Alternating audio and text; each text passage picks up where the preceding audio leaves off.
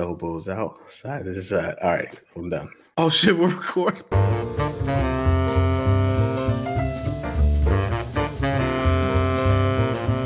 Sneaky, sneaky recording. Don't stop. I mean, you won't, but that's okay. I'm gonna stop. why you're delight on the show, D.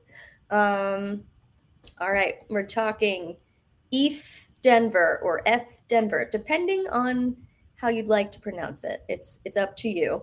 Corey and Jesse, uh, y'all went and partook of this. So, Corey, I'm gonna ask you this because I think Jesse would not have a very long answer. For people who might not know what it is, what even is Eth Denver? Ooh, good question. Uh, thanks for that question. Anyway, uh, I don't even know how I say it. I Mhm. think I go back and forth with ETH and F Denver, depending on my feeling at the time. But uh, Ethereum has a set of conferences around the globe called ETH Global that happen and have been happening for a long period of time. And one of the, I think, more robust ones that people enjoyed going to, especially for the early vibe, was ETH Denver. There you go. I said it that. Uh, and it really kind of, I think, was one of the better ones that struck the kind of weird philosophical regenerative vibe of Ethereum because it's run by, I mean, that's where a lot of like people like Kevin Owocki from Gitcoin is in Denver.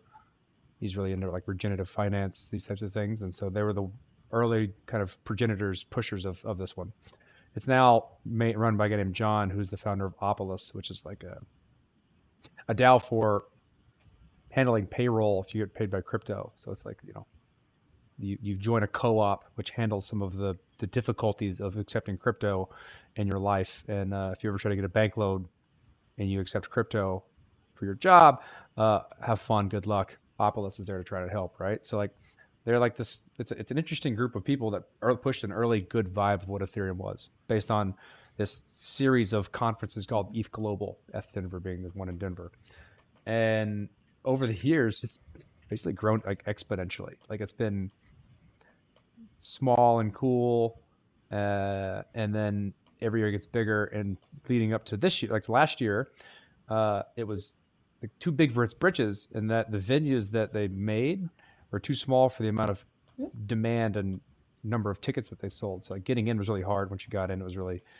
uh, hard to get around. It was really clustered. So this year they went all out and bought like a stockyard, or rented like stockyards, and so it was a huge venue, which a lot of people complained about because it's like lost some of that vibe. But like when you have something like forty thousand registrations for a conference, like starting from like I don't know a couple hundred to f- a, a metric shit ton, It's the lot. vibe changes, right? Like that coordination effort makes me want to throw up, and Mm. and I, I, had a, I had a good time. There's a lot of good good representation of projects. We had quite a few people from Status show up. Got to see some people I'd never seen from Status and meet some some OGs, and then saw a lot of my friends that show up. To How many types of things, people so. were complaining overall, about it being too big that you think were the people that also couldn't get in the last time?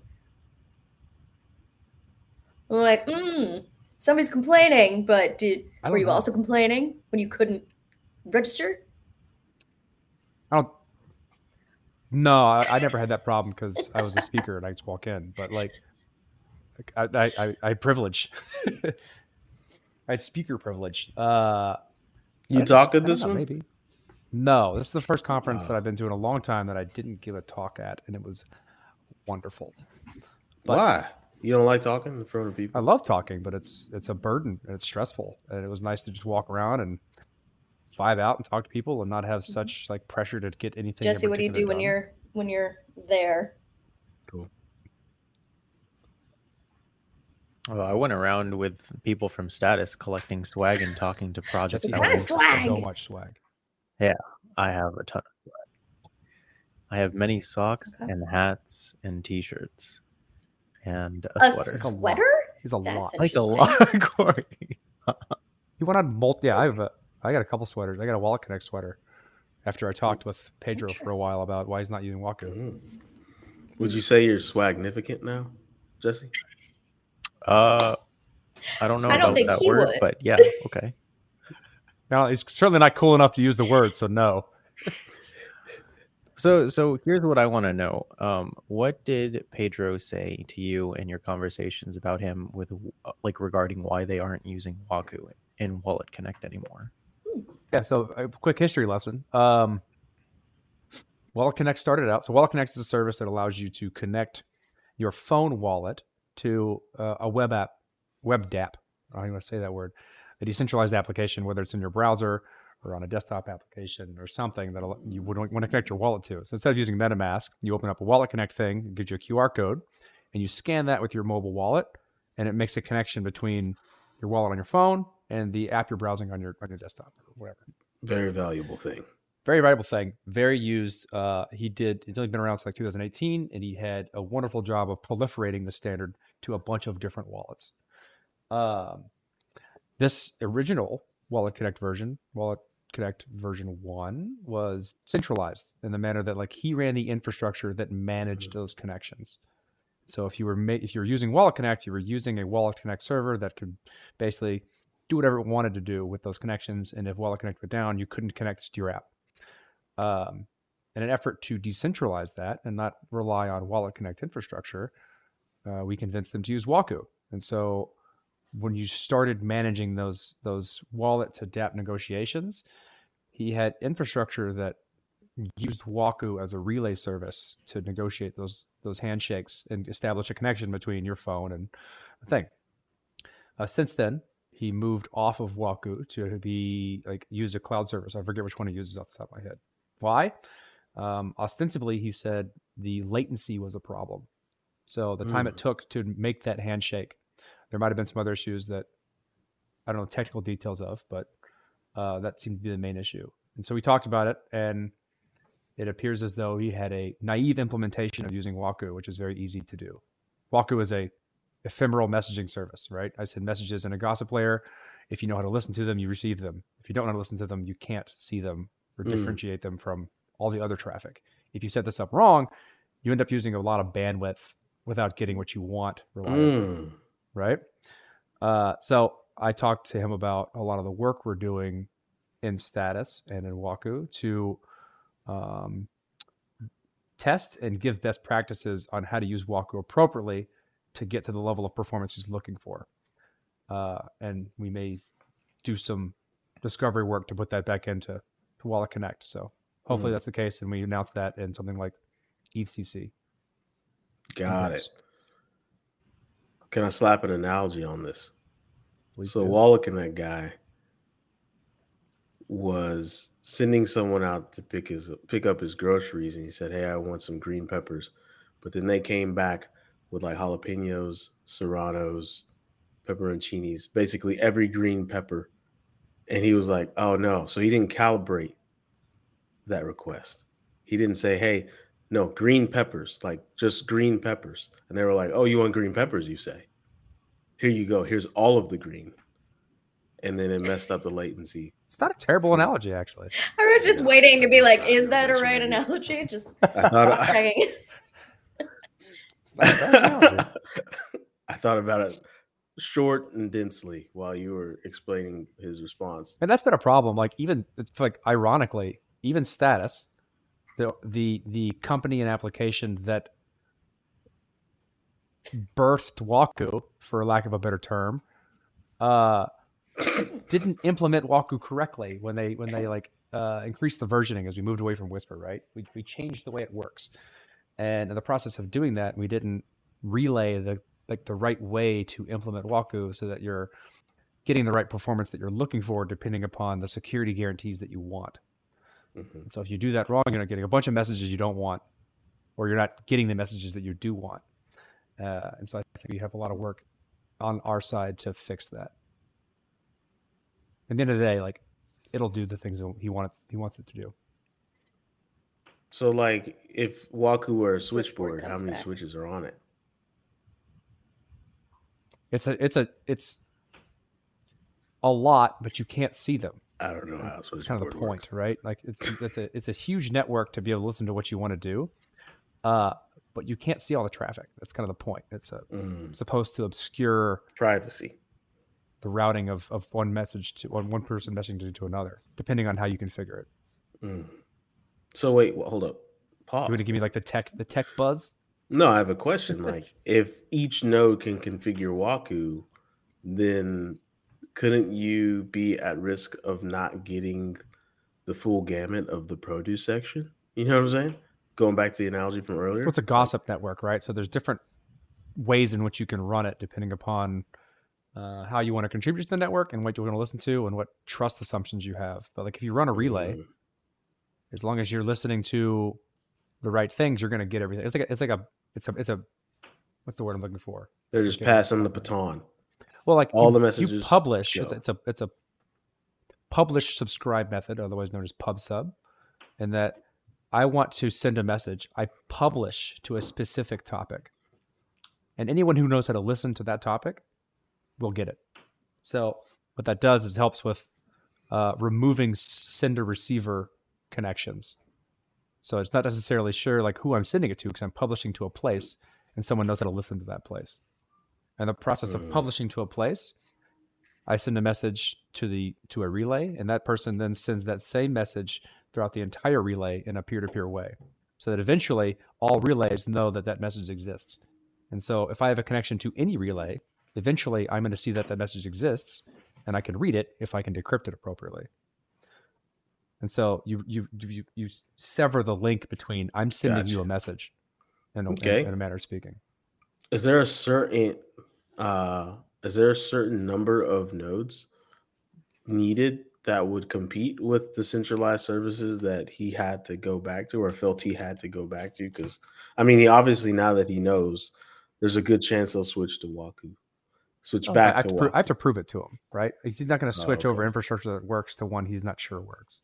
The process of what we're doing with some of the analysis and research of scaling Waku is finding that number and performance difference uh, to make sure that I can meet his requirements. And if I can't meet the requirements of the, something like that, then we know that Waku doesn't work for that use case. and we can publish that. Like I'm not going to say it does if it doesn't.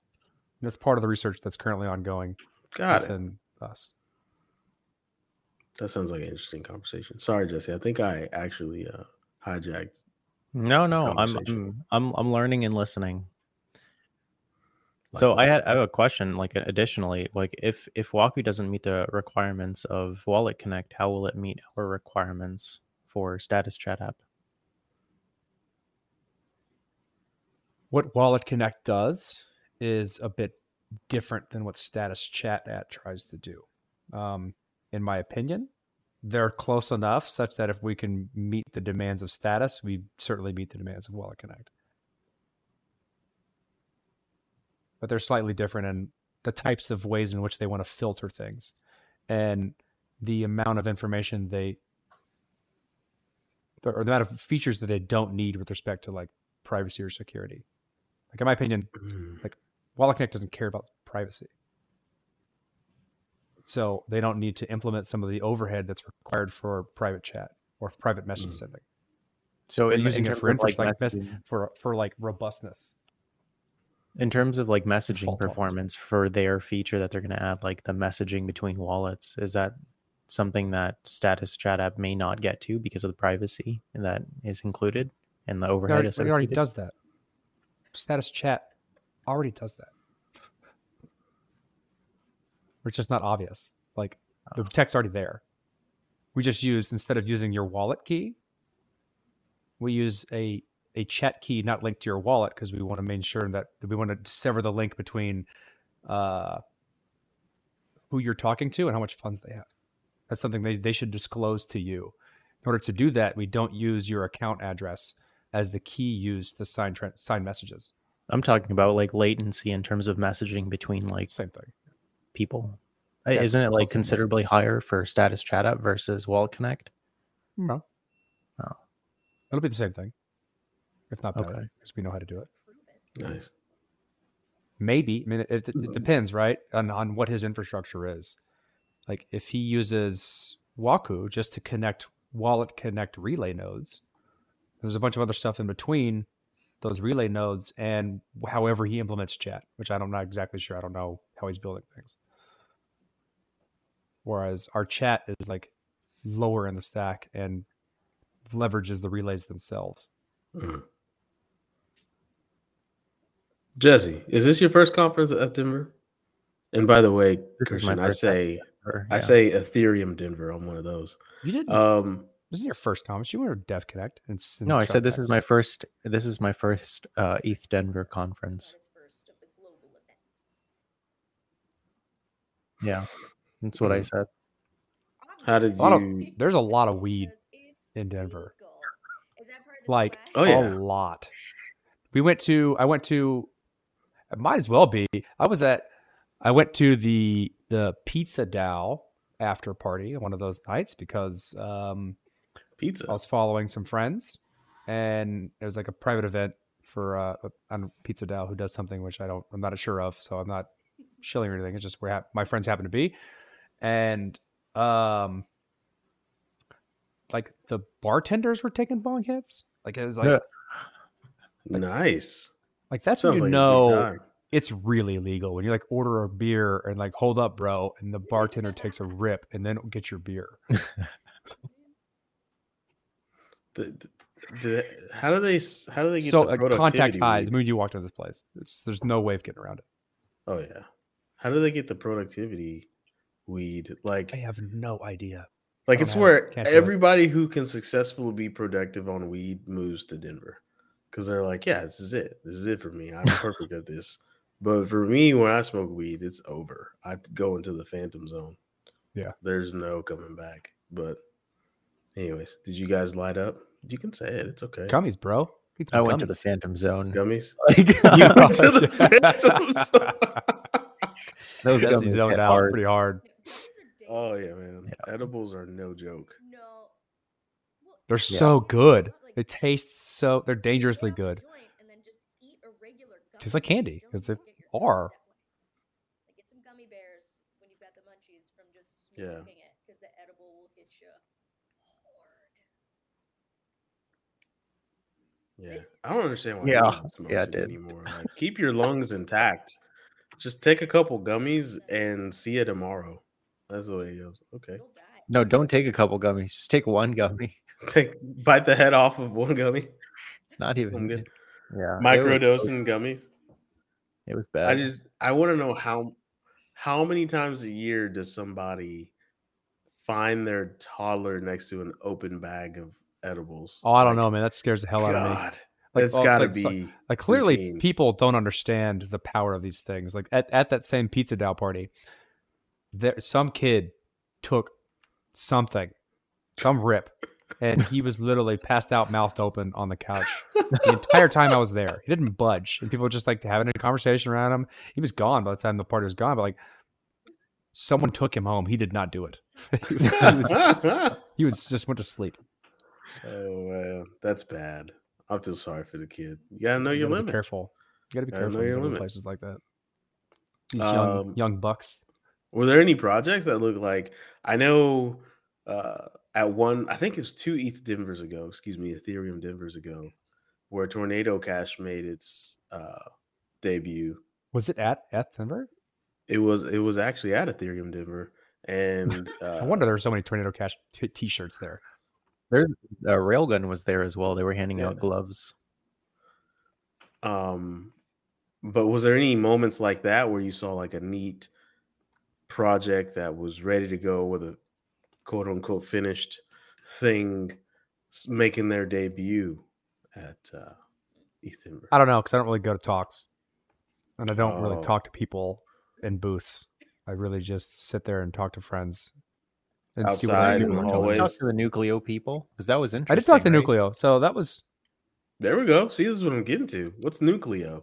Nucleo is, and we're actually going to potentially work with them. Did Um, they spell that wrong? It's nuclei. well, they're not trying to say multiple nucleus. Oh, they're not. Oh, okay. Never mind. Nucleo. Uh, it is, as far as I can tell, the first private multi-sig slash eventually DAO because you can do private multi-sigs in existence, meaning that uh, you don't know what the total amount is within this multi-sig, and you don't know who the signers are. for this multi-sig. Um, which is important for situations like Constitution DAO. You remember that whole interesting debacle that happened on Ethereum? Oh, raised a bunch of money to buy a replica of the Constitution, They got and they got outbid at Sotheby's because you could see how much money they had. it's or this I had a long conversation with someone who I think was I forget who who he represented, but he was in one of the after parties I was at. Um, not understanding the reasoning behind why why you'd want a private DAO. Like why would you care to have a private DAO? And I said, well, do you understand the reasoning behind a limited liability corporation? Like you build these entities such that you remove your liability from what the entity does. In the case that the entity goes down, they cannot go after your personal assets. And so if you look at the concept of a DAO, it gives you no concept of limited liability because you know exactly who's voting on what or where the weight is. And so if you don't like what the DAO is doing, you go after the power, which is the individual. And we can't build any type of legal sheltering entity on blockchain until we have privacy. And I was trying to explain this concept to him. And Nucleo is, is the first instance of that built on the Aztec network because they were able to reuse the zero knowledge circuits that are built into the Aztec network. Hmm. I like how like there's two ways. There's private DAO and then there's like co-op in Denver. Like hide in numbers. Yeah, they're not really Yeah. hiding in Opolis. I mean, there isn't like it's it's community owned, right? The members Sure, fractionally own I it. can see exactly who owns what. There's no privacy. Yeah, involved. yeah, but like there's no one person. Like for instance, if you want wanted pooling to get a money to, to pay go for to- services, right? It's Well, here, here's the thing, right? If if you got a free ticket to go to ETH Denver by joining the co-op, just imagine how many tens of thousands of people may sign up over the next few years to become, you know, a member of that co-op. And if any sort of like class action lawsuit against the co-op may happen, that's a lot of like risk that gets dispersed across many people instead of, you know, Mhm. John. maybe. I don't know. Yeah. I don't what know. you mean. Well, Socialized losses. So you talking about? Something like that, yeah. but I don't want to be penalized because of some asshole on a co-op that I'm in does something stupid. Yeah, but birds of a feather, man. If you're hanging around a bunch of people that do stupid stuff, then you usually go down with them. Do they? Do people opt into that? Like when they when they join a DAO, are they like, I'm opting into the assholery of everyone here? That's not in the bylaws of joining a DAO. There's not. That's like, and calling it implicit is like implicit. I think is overstepping. I just I want DAOs to be more than a chat room with a bank account. Whoever came on our the Bitcoin podcast at the time and said that description Who was that? of Like, a DAO, I can't remember. It was in the last 20 episodes. Julian? though. Maybe was that? it was somebody talking about DAO. You know, it could have been the Opolis DAO guy. It could have been could him. been, could have been John. I think it was actually him. He said it's a chat room with a bank account, which is true, but it does kind of I don't know. I feel like it it makes DAO seem stupid when you put that frame when you put it in that frame. especially when it comes to what I was talking about, whether like there is no concept of limited liability.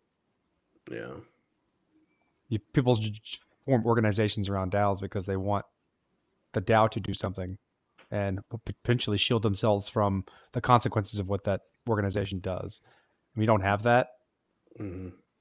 what's the point other than Wouldn't you pooling be able to trace the addresses that are Why don't- associated oh, this with is what I- private DAO, though? No, Go that's ahead, the whole point. sorry. You don't know who who the signatories are. Oh, Why do okay. people start easy with DAOs? Like start easy with things that aren't so I don't know, whimsical as humanity at mass. Like start with like putting making a vending machine be a DAO. A DAO. Yeah, like the vending machine is a DAO. And then when it has What enough money to buy when the vending machine has enough money to buy another vending machine, it buys another vending machine and figures out where to put it in the city. And it How does orders, a vending machine do that? That's what I'm saying. Like start with a machine. Don't start takes with like a, a, fractional fee from like from like uh so say you buy like a bottle of coke they're like this this idea has been explored in like the internet of things like if you if you like at least in my undergrad they talked about this like how like what D was saying. You know, any sort of machine with a microcontroller that has like a public facing slot for putting in money, it can take a, a slice of you know a a, tra- a fee of the Stop transaction Don't you and then do that. start Don't don't you do that. Sorry. start paying for itself, start paying for its electricity, start paying for its internet. So Think about it. Think about it. You can have you can have a not a dumb idea, Corey. You can No, have I'm a not few that. Conversations at- about an inanimate object with someone where the repercussions and the risk is what spoiled candy bars, right? And experiment on the vending machine, and then when the vending machine has enough money in it and has amassed enough profit, it buys another vending machine and hires a service to set it up and hires a service to deliver it and finds out sure where it what, wants like- it to be delivered. And like The DAO was supposed to be doing. That was the whole point. It just ended up taking like you talking about Slockit? mm-hmm. Slough made the DAO ostensibly to perform that feat, that function. Yeah, I mean, way too big, way too fast. just just start there like start small don't if you start applying DAO concepts to groups of humans you're that's no that's not going to end well No, it's how we pull Like- funds for various things. Like, I, I can't buy it, you can't buy it, but together we can buy it. That's basically the gist of a DAO. And then, like, I all right, now that that. we pulled the funds, how do we vote on using them? That's it. That's the whole. That's the whole thing. i for what a DAO absolutely a DAO i currently does. absolutely understand it however in the current world that we live in there's significant ramifications in almost every jurisdiction for just pooling your money together you usually have to start a syndicate or you have to put your money in Syndicate? yes a syndicate is a pooling of money people pooling their money together you go get a syndicate and you start working in the world as a syndicate um right there's there's ramifications for it like literal legal ramifications why of a start body of syndics. That's a stupid definition. That's not the, just a loose association of racketeers in control of organized crime. well that's the bad one right but the one A group of persons or concerns who combine to carry out a particular transaction or project. There you your- go. There's your a agnostic syndicate definition. there you have to apply for it and then you have to register at the you have to do things to say i am a syndicate me and my other family members have formed a syndicate and we're going to start buying things together and then the Couldn't have done a government says okay we acknowledge that you're on the register you have a syndicate buy all the things you want to do right so uh corey i used to work for private equity firms they that's what they do syndicates. Right and it's so ear it's so like so ominous sounding isn't it? We are the syndicate Is there, we're here like- to buy this ominous. like top out or like a minimum for this? Like I believe D. my families were like all right we're going lotteries I high you just have- everybody put in your money for tickets. Like do we have to register? Like where does it where does it end?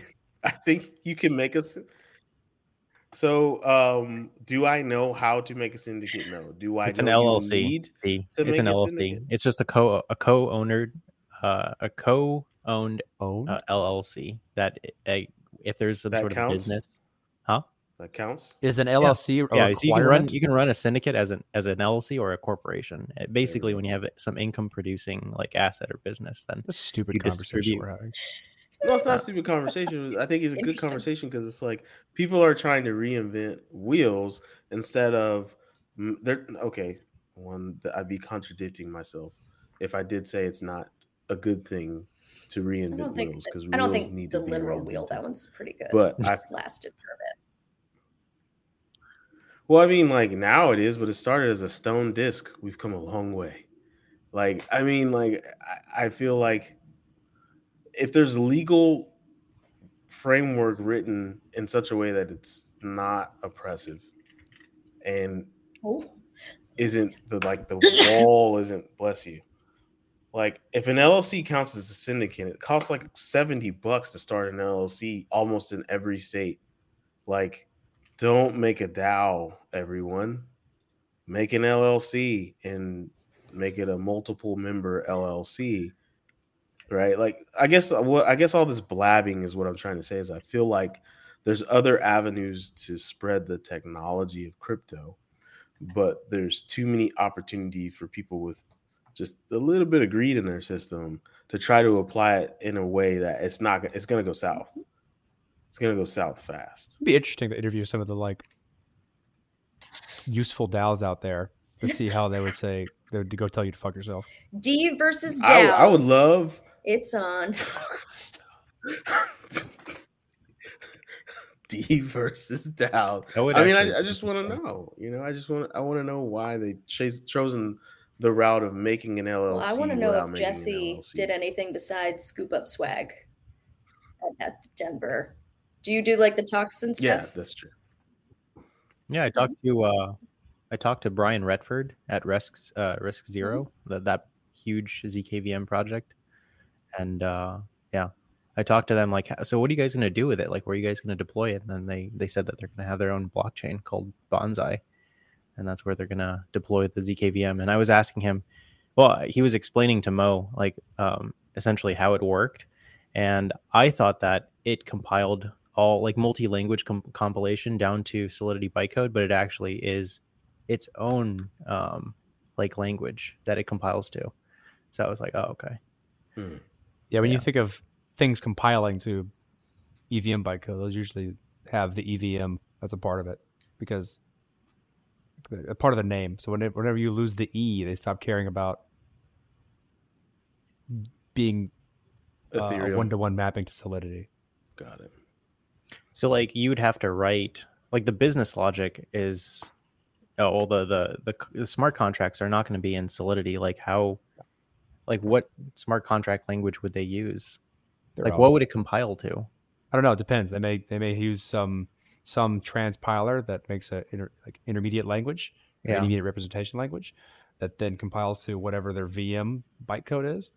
Uh, and so you can use a bunch of different ones. So that's how WASM works, right? I can I can comp- I can write a bunch of programs in different languages, and then use this transpiler to then compile to WASM, the WASM runtime, and then it runs in the browser because it's native to the browser. Or like RISC Zero has what's called the RISC-V architecture set, which is a instruction set for machines that is open source and collaborative, and you can make machines that have chips that are that follow this instruction set. So anything you build that's conformant to the RISC-V architecture runs on this machine.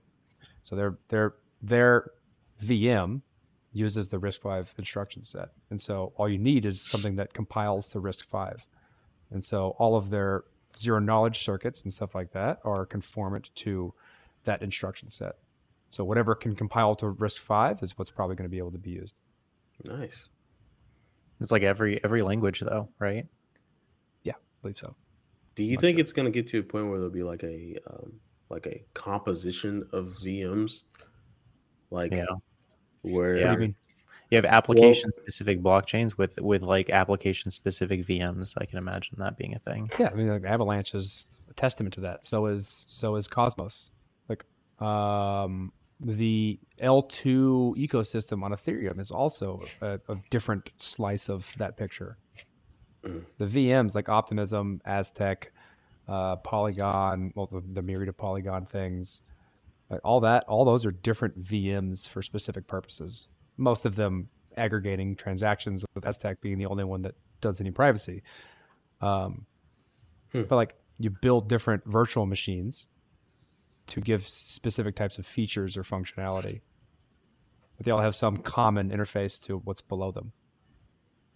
There are also like different like um, types, like zk EVM types that have different levels of parity with like smart contract execution. Like zk EVM type two is essentially like one to one parity with the EVM versus like a type one or, or I think there's a type zero, which is like uh, uh, a minimum like a a cut down version effectively.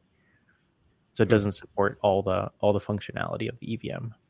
So like RISC Zero like is actually not the full RISC-V instruction set. It's actually a reduced set. And ri- like the ZK WASM VM, that's even like an extended instruction set. So that's like hundreds of instructions. Like, you know, like when you're when you're thinking, you know, like system calls. Like I don't know if you you've ever seen like the assembly stuff, like for x86, right? You, you, you just say the whole sentence where the acronyms. Yeah, do you doesn't know any of those things? I mean, A whole sentence where the I was, I was trying to it's, keep it's, up. I heard it's the ZK. things that the machine understands. Like it's like machine language right above zeros and ones. Yeah, It's it's the language right above zeros and ones, and that's the language that the computer understands in terms of being the fastest to compile because it's so close to the zeros and ones. So as you start having like these higher abstraction languages like um, Python, which is like even above because Python can compile compiles to I th- I, th- I don't know if it still does compiles to C or C plus plus or whatever, and then C C plus plus compiles down into um, I think assembly and then assembly to you know binary. But then when you have like these like RISC-V like architectures like the RISC Zero, there's only I think I think fifty something instructions of the total like a hundred and something like extended instruction set that the RISC-V architecture has. And then WASM, ZK WASM, like the the WebAssembly stuff, like that thing has like hundreds of uh, instruction sets. Uh, so like the complexity with a ZK WASM VM versus a ZK VM is or like a risk five uh, ZK VM is like orders of magnitude more difficult to implement. There's many more circuits. We can dive into the weeds on this one because system design and making VMs is really, really hard. And if you don't understand that low level, there's a lot of other things to get to to get there. Push pop registers. No reaction from Dee unless he's frozen. I was gonna say he's either I the Dee is frozen He's or he's like most seriously face or upset about what's happening right now. there it is. My well, keeps this going is in and out. probably about time to wrap up anyway because these guys have been to ETH Denver and are very tired. So, any final thoughts about ETH Denver or plans to go to the next global event anytime soon? I don't know what my next conference will be. I may go think- to the Avalanche Summit. Definitely go to hmm. EthCC probably in Paris. Mais oui. But there's a lot in between there. So, uh, ETH Denver, we'll see how I feel next year. It'll be even bigger. Probably the same place because that was a good venue. Uh, Probably go to the source rooftop again. Definitely. I had a home base rooftop bar at the Call the Source. Awesome view of Denver if you ever go to Denver. Nice. My internet was wigging out there Good for beer, a second. good food. Um, okay, so it sounds like ETH over ETH F F F Denver. No, that was that was that was the end there, man. That's what their final thoughts.